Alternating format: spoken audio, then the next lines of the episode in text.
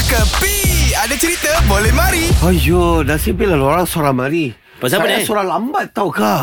Saya seorang mau fly pergi Brunei tau. Ada apa?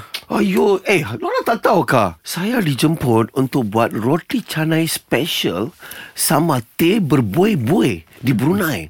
Di dalam satu perkahwinan. Cuba teka. Oh, ini ini cerita pasal Prince Martin lah ni. Yeah. Okay, sekejap, sekejap, sekejap. Macam bila pula orang kahwin serve nasi eh, roti canai dengan teh tarik ni? Eh, 10 hari punya kunduri lu tahu kah? Oh, 10 hari eh? Ah, bukan satu dulu ni, kahwin. ni hari ke berapa? Ini ini first day. Oh, first day makan roti canai Ah, lah.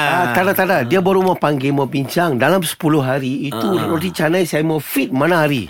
Ah. Oh. Ah, kalau di Malaysia, roti canai hari-hari orang makan. Betul, betul. Kalau di Brunei, saya mau tanya dalam 10 hari, hari apa mau bawa serve. Saya mau tanya sama Nabil atau Radin. Ha. Apa yang patut saya bikin lah? Dalam 10 hari, hari apa patut saya pergi?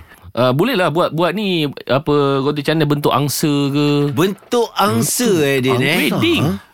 Yelah. Oh, yang tu. Yang angsa-angsa cium tu. Bentuk Ah, love Yes, tu. yes. Tapi kalau sana selalu pergi saya, saya pergi hotel, saya Ah. nampak dia buat itu tuala tauka. Oh. Tapi roti canai boleh buat angsa. Boleh, kah? boleh. Apa tak boleh pula. Lepas tu ni, eh, teh tarik letak dalam botol, goncang-goncang, pop, meletup tu. Ah, Itu macam racing Oh, lepas tu motor. boleh buat yang macam fountain. dia tertarik tu turun macam fountain. Pun boleh ni. Wow, mana makin lama makin tanya lah makin teruk lah dia punya idea. tak apa tak apa sekarang lu order lah sini dulu. Aku Ha. ni eh bukan Bil.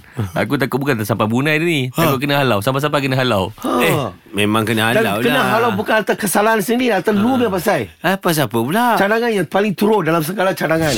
Ini semua hiburan semata-mata guys No koyak-koyak ok Jangan terlepas dengarkan Cekapi Setiap Isnin hingga Jumaat Pada pukul 8 pagi Era muzik terkini